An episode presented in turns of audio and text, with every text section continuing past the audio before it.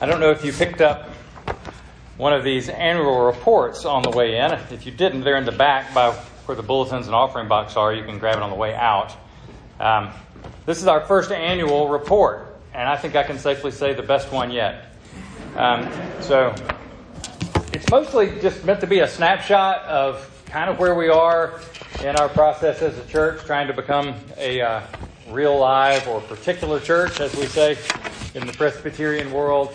Uh, give you a little bit of a picture of where we are financially in terms of our internal giving as opposed to the giving that we're still reliant on from the outside.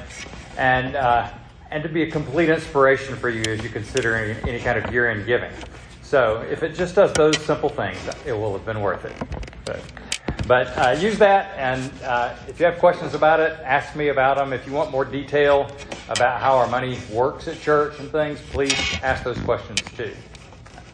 All right, we're going to be in Romans 12 today.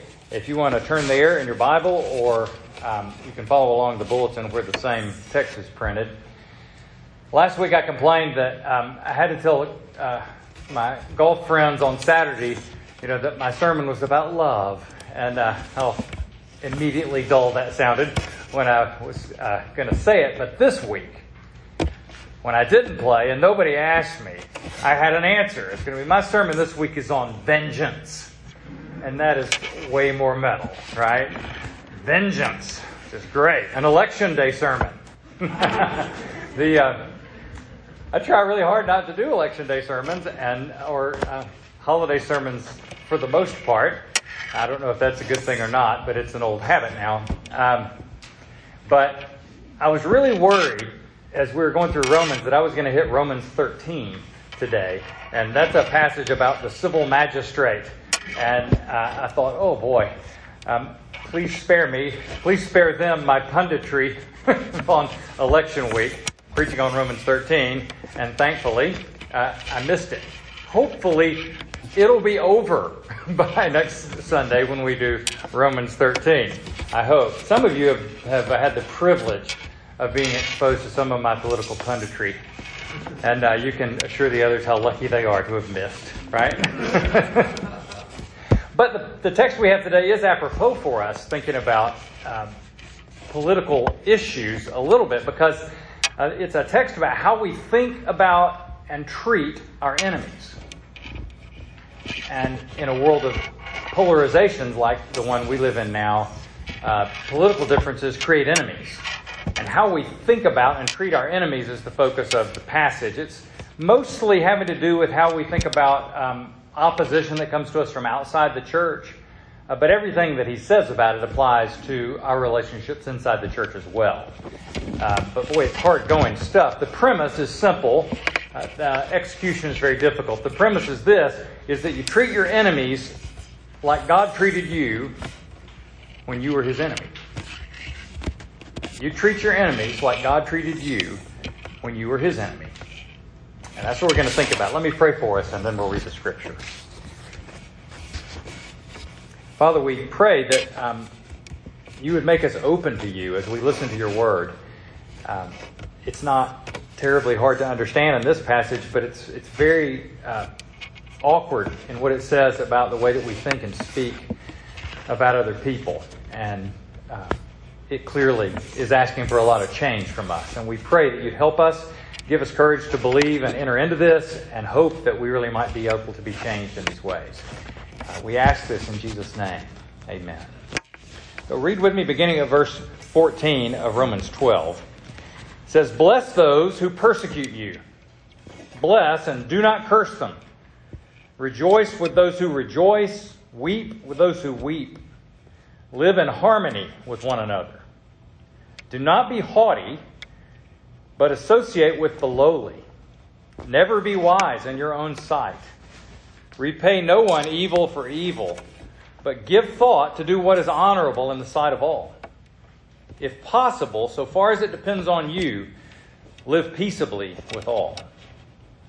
Beloved, never avenge yourselves, but leave it to the wrath of God. For it is written, Vengeance is mine I will repay, says the Lord. To the contrary, if your enemy is hungry, feed him. If he's thirsty, give him something to drink. for by so doing you'll heap burning coals on his head. Do not be overcome by evil, but overcome evil with good. And this is the word of the Lord. Thanks be to God. I don't know if any of you saw an old now Harrison Ford movie called The Witness. Uh, Harrison Ford was John Book. He was a pretty hard nosed Philadelphia cop and wound up having to take uh, a child who was a witness to a violent crime to hide back among his people in Lancaster County among the Amish. Uh, there was a there was corruption in the police department, so this was the best place that they could hide. So Harrison Ford goes and lives with the Amish. They're a little reluctant to let him in, but uh, he dresses like them and works alongside them and starts to make connections with them, and things are going pretty well until they go to town one day in their horse-drawn buggies. Right. And uh, there are people whose hobby seems to be to taunt the Amish because they're nonviolent and they don't uh, retaliate when people do things uh, that are cruel to them. And so, if you remember the movie and the scene, there's a you know a young punk full of beans who's uh, taunting some of the other Amish people, taking an ice cream cone, and tapping it on their face, and mocking them. And uh, Book is watching this. He's dressed Amish. You know, he's looking at this and he's starting to boil. And the guy sitting with the older Amish man says, he says, no. He says, don't do anything. Uh, leave him alone. And it's not our way. And Book says, well, it's my way. And he gets up and he walks up there and they think he's just another one of them. And uh, he breaks the guy's nose. And it's spectacular. And it's great. And he cheers. And uh, so the other Amish people are seeing the townspeople pretty surprised by this. Someone says, "Well, I never seen anything like that before," and one of the guys says, "Well, he's uh, he's from Ohio."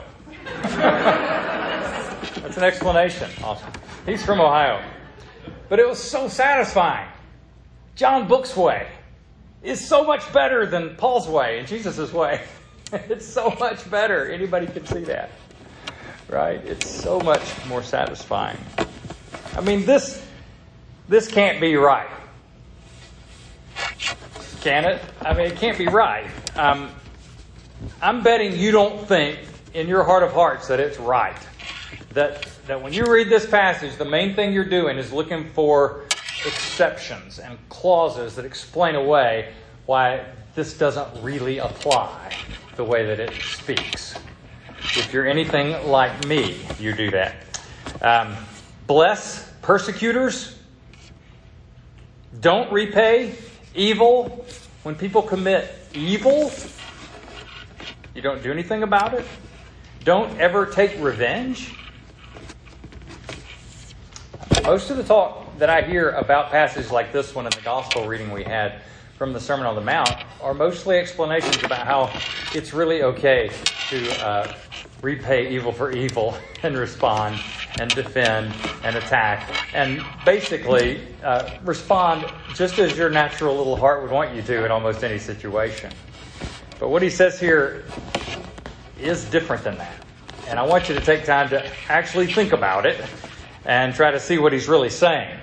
Because surely he cannot mean that we're supposed to let people run over us or teach our kids to let people run over them.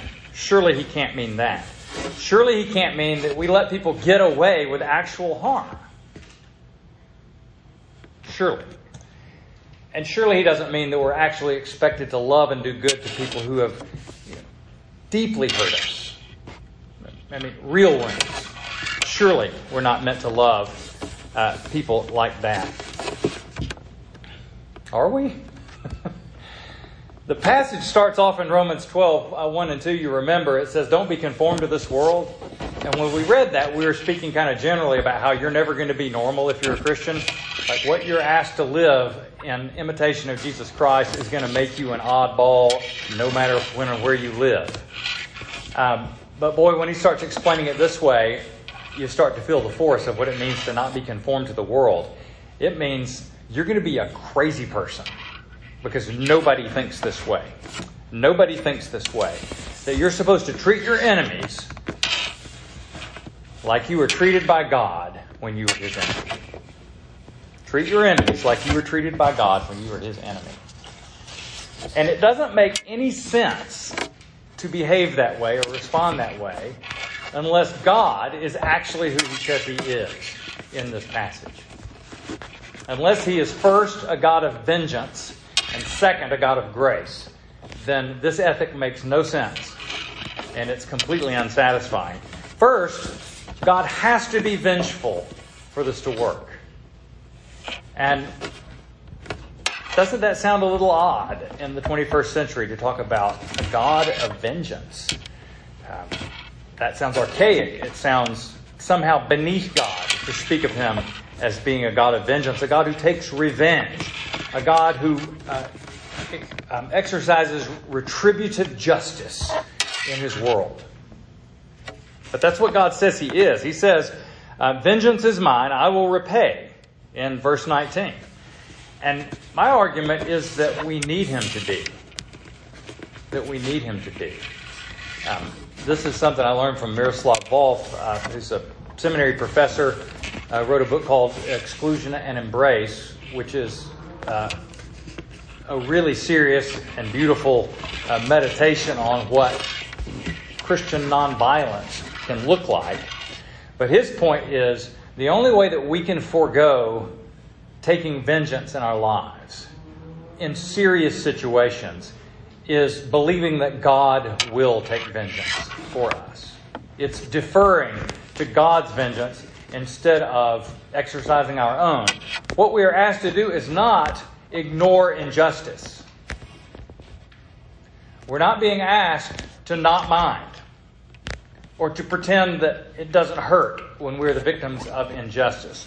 We're not being asked for that. We're being asked to defer vengeance, to defer to God's timing and God's justice in bringing vengeance. He has not put us here as his agents of vengeance in the world, except in a couple of rare instances we'll talk about next week with um, people who work for the government. Um, right? Some of them are called avengers in God's name. So, uh, but we're not called to do that as Christians. Vengeance is not given to us. God has reserved it to Himself, and He says, "I will repay." And that's terrifying for us individually, but it's also deeply comforting for us because it means that God does hear the cries of the oppressed. That He isn't content to let injustice thrive and grow in his world without ever redressing it. The Leonard Cohen song in his last album that he made before he died uh, called You Want It Darker. And it's a complaint against God's inactivity in the face of injustice. And he talks about a million candles burning for the help that never came. And what Paul says here is that God will repay. God does hear those prayers. Uh, the cries of the oppressed reach his ears, and he is not deaf to them or callous to them. And that is a bedrock conviction we have to have if we're going to be nonviolent in reaction to evil. We have to trust that God will do this. And this isn't just this isn't just a snarky trick to try to get people, uh, kind of a, a psychological judo to try to get people to quit being evil. You know, like if you if you treat them nice instead of mean when they're mean to you, then maybe they'll feel embarrassed and, and start acting nice. You know, that idea. Um, a lot of times people interpret the you'll heap burning coals on their head phrase that way, but heaping burning coals on their head, this isn't saying this is a way you can really get somebody back, is by non retaliation. Heaping burning coals on their head is a, is a metaphor for God's justice. It's a deference to God. So I'm leaving vengeance to God. Um, hopefully, people will grow a conscience and repent and change. But if not, I'm leaving that to God by not retaliating and by doing good to those who do evil. It's The idea of it.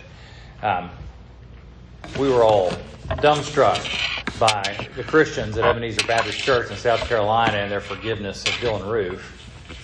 Um, they lived this passage out in circumstances beyond what any of us are hardly ever called to. But it didn't change him, right? He didn't say, oh, wow, now I feel embarrassed. You know, he's the same as he was. It's not a tactic, it's a trust in God's vengeance. And we need that in serious situations if we're going to be nonviolent.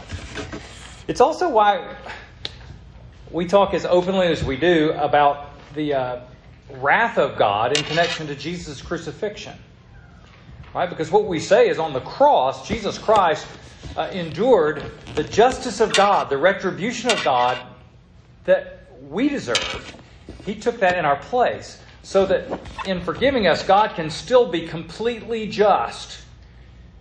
By forgiving us, He doesn't overlook our sins. He doesn't overlook our injustices, our abuse, our cruelty, the, the hurt that we have caused in people's lives. He takes fully seriously and has punished His own Son in our place.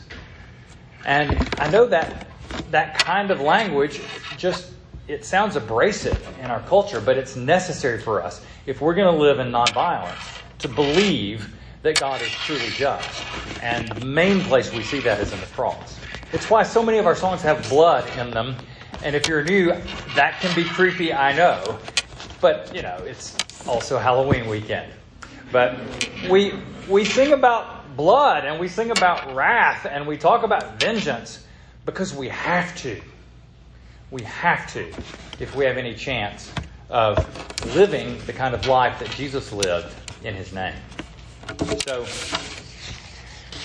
God has to be vengeful, but he also has to be gracious for this to work in our lives, for it to even be possible for it to work. This is, as it said at the beginning of this chapter, uh, a response to the mercy of God. I appeal to you by the mercies of God to live this way. Make your lives a living sacrifice, your body a living sacrifice. And then it's played out in this way that we react to people when they're evil.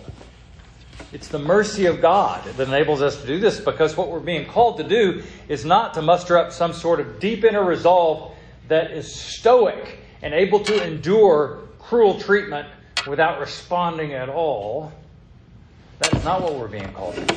We're being called to treat our enemies the way we were treated when we were God's enemies. And Romans 5, that we read a few months ago, says that while we were yet enemies, we were reconciled by the death of God's Son. While we were God's enemies, we were reconciled by the death of His Son. That's how we were treated as enemies. That's how we're now called to treat other people because of God's grace in our lives. But it's strange, right? It's strange if you see it. It, it challenges you morally if you see someone uh, react this way. Just like in the movie uh, with the Amish, you think, I'm not sure what they're doing by not reacting is even right. I'm not sure it's right because it's the most natural thing in the world for us in conflict to curse the people with whom we're in conflict. In our thoughts or in our words, we curse them instead of blessing them. Right? That is natural. Um, it's natural for us to become haughty, as he says in verse 16 uh, when we're angry with people and in conflict with people. It's natural for us to become wise in our own eyes when we are fired up, mad, and righteously indignant. Right? Your lizard brain kicks in. You don't get smarter when you're mad. If you're me, you feel smarter when you're mad, but it's not true. it's not true. Um, and righteous indignation is blinding. But we think and feel and live and teach our children that when somebody strikes you, what do you do? You strike back, maybe harder. You strike back, maybe harder. And when we run into people that we can identify as evil, then we're clear to justify any evil behavior towards them. Uh, because look at them. Think about who they are. I can say and think and do whatever I want to them because they're evil. I can return evil for evil, and that's normal and natural and instinctive and wrong. Because we're Christians, right? And we've had this experience. We were enemies and we were blessed instead of cursed. We were befriended when we were lowly and odious. Jesus moved out towards us in love. We were not despised when we were stupid. We were not despised when we were evil. We weren't. We were the recipients of unilateral disarmament in our war against God. He laid down his arms in his war against us and laid down his life in our place. That's how we've been treated. We were loved when we were enemies. And that's clearly what we're being called to do with our enemies. He says, as far as it's possible with you, be at peace with all men. He doesn't say, as far as it's reasonable seeming to you, be at peace with all men. You see the difference in those? As far as it's possible with you, be at peace with all men.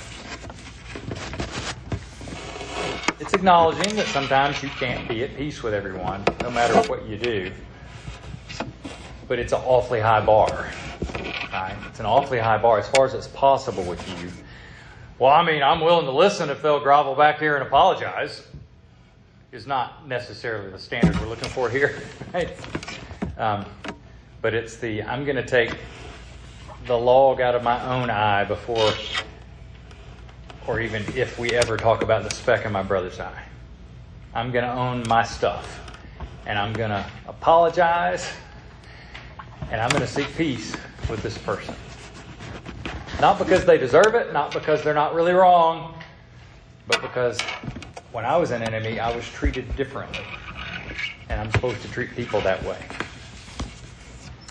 I bet you have uh, issues in your family, like I have in my extended family. You know, with my accent, you know there are feuders you know, in the family tree, and I'd be right with them if some, somebody just provoked me. But um, but I've buried um, a cousin and both of his parents in the last several years who died estranged, and who both on both sides of the argument felt um, innocent if not totally innocent, more innocent. And so nobody on either side of the feud was willing to say, I'm going to come and lay my heart out and take the log out of my own eye and apologize and not qualify it and shut up and see if there's a way possible for me to have peace with you. And so there was never peace. I'm sure that's not an unusual story. Um, happens in a lot of our lives. So, what we're being called to do is lay down our lives unilaterally for the sake of our enemies, like Jesus did for us. But now I'm going to tell you why this doesn't apply to politics, and you can say and do whatever you want politically. that would be good, wouldn't it? Because it would help me because I've I've lived funny places. I lived in Alabama in the '90s when Bill Clinton was the president, and everybody around me hated him. So I moved to Portland, Oregon, and they elected George Bush, 43, president, and everybody around me hated him. So I moved back to the suburbs of Atlanta, and they elected Barack Obama president, and everybody around me hated him. And so I moved to Midtown Tucson, and they elected Donald Trump. So um, I don't, I don't know how to pastor people who like the president. you know, I've never learned the skill. So, um,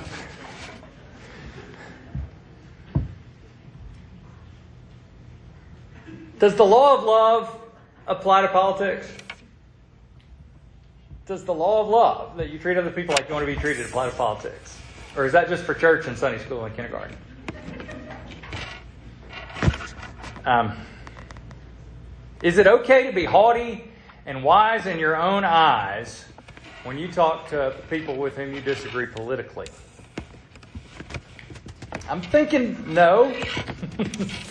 um, I'm embarrassed to read that and think about it. But in our political life, we've required our candidates, if they want our support, they have to be haughty. They have to be wise in their own eyes, or we will not support them. Um, Probably because they can overhear our conversations and know how haughty and wise in our own eyes we are in the way we speak about people with whom we differ. Is it okay to use evil means for what you consider a more just political cause? Is it okay to indulge in propaganda if you think uh, there's ultimate good to be derived from your candidate winning? Is it okay to use slander? If you think there's an, an ultimate good to be derived from your candidate winning, an evil to be prevented by your candidate winning, is it okay to use slander? Um, is it okay to excuse that in your candidates? Is it okay for them to assume that's what you want to hear and never hear anything back from you about how you mind? I mean, these are the questions the law of love presses on us uh, when we polarize out politically and treat each other as our enemies politically. As far as possible, be at peace with all men. Is, are we required to obey that command in our public life? Not as far as it's reasonable, not a little better than most people around you, but as far as it's possible to be at peace with all men. To bless people who do evil. To respect people with whom you disagree. To listen to people who are your enemies. To adopt a tone in social media uh, in which your enemy feels loved by you even if you disagree with them. Is that, are we, is that incumbent on us as Christians from this text? I mean, it's, be I don't want to argue in the debate against it. I'll just say that. It seems like that's incumbent on us, right? To use the law of love. Um, to make sure that we're not di- being discipled by propagandists is required of us by the law of love. That we don't sit in the seat of scoffers politically and haughty people. If you're feeling as bad as I am now, just pile on. Are your relatives dreading seeing you at Thanksgiving? I mean, because some of mine are. Um, okay, that's enough on that. Um, what about judges and police officers and soldiers? Are they not supposed to resist evil people? And the answer is they're an exception really are. I mean, we'll talk about that next week, Lord willing, in Romans 13. Avengers to carry out God's wrath. It's how what Paul calls uh, uh, soldiers and magistrates in, in chapter 13. But I'll say this: if you're a, if you're involved in law enforcement or a judge or a lawyer or something like that, does it make you? Uh, is it incumbent on you not to be haughty? Would it make you more just if you associated with the lowly and if you weren't overly wise in your own eyes? I mean, even if you have a role in criminal justice, uh, the law of love shapes your character and makes you wiser and more effective as one of God's agents in that role. So the law of love does apply there. What about um, abusive situations? Like this this feels like almost like dangerous advice if someone's been in an abusive situation. And certainly, abusive situations color the way we understand and apply this. Um, for one, you, know, you leave abusive situations, and you don't um, just pretend the evil isn't there. And you listen to your friends at church when they urge you to do this, and you uh, Go along with it when your minister and your nursery workers are mandatory reporters because you take it seriously in ways that honestly the church has not done a great job with in the past, and I have not done a great job with in the past. But um, you don't stay in and just uh, pretend that abuse isn't happening. That's not what is required of you here. Um,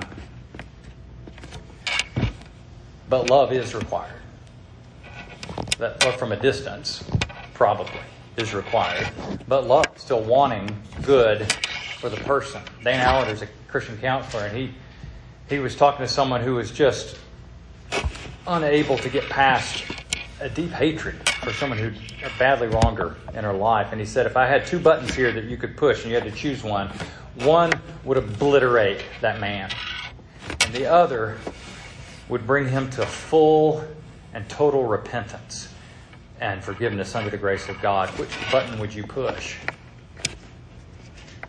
And she said, You're asking me a terrible thing. terrible thing. Because the way we're treated as God's enemies makes us have to long for mercy for even the worst people. Uh, not, not to go put yourself in a vulnerable place as a victim, but to long for good, even for your enemies. Talk more about that if you want to offline. Um, what about being a sheepdog? And I'll stop after this. You know, the sheepdog idea is that I'm, I'm a defender of people who are vulnerable. Nothing in the world feels more self righteous than that. That's one of my favorite pleasures, trying to be the sheepdog. It's needful at times, right? It's needful that you step in and protect people unable to protect themselves. It's good to do that. But it's colored by the law of love. When he says, bless those who persecute you, that's a little bit of a, a uh, translation choice. Literally, it just says, bless those who persecute. So even if you step in to stop somebody who's persecuting somebody else, this law still applies to you. Bless those who persecute. Period. Bless those who persecute. Because what I've found out in my love for playing the sheepdog is that there's a lot of self flattery in that, and there's a lot of blinding self righteousness in that that's tempting. That it's very easy to become haughty and wise in your own eyes and to justify evil words because you feel like you've got a white hat on and you're uh, doing good. When you are being a sheepdog, you are supposed to treat your enemies the way you were treated when you were God's enemy. Even then. Right? So, don't you feel like this should be like for graduate school Christians, not, not baby Christians, not normal Christians? This is hard. But man, when Paul says um, that you're entering this transformation process when you become a Christian, he means you're eventually going to be like Jesus. Like, you really are. It's a violent process. It's taking a long time with all of us, but it's really going to happen. So you're going to love this way. This is really going to be you. This is not going to be freak show, crazy good Christian. This is going to be normal Christian. And it's going to be you. So um, it's a lot to swallow. It is for me.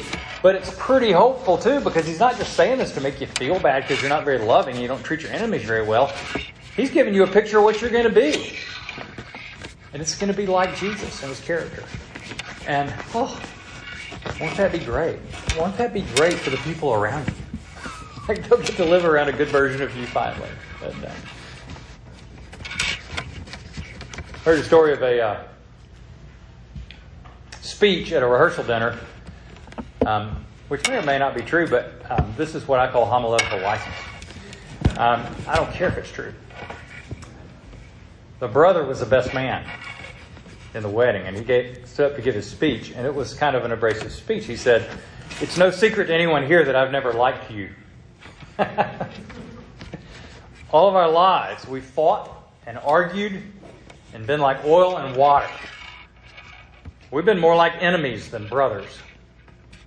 And we're still different in many ways. You feel the social tension in the room? then he says, uh, But I've grown to love the person you've become since the day you met her. The more you're with her, the more I'm drawn to you. And the more you're with her, the more I want to be around you. The more you're with her, the more I see the best version of you. Pulled it out. but isn't that the Christian story? The more we're with Him, the more we're like Him. The more we treat even our enemies the way we were treated when we were God's enemies. Now let's pray.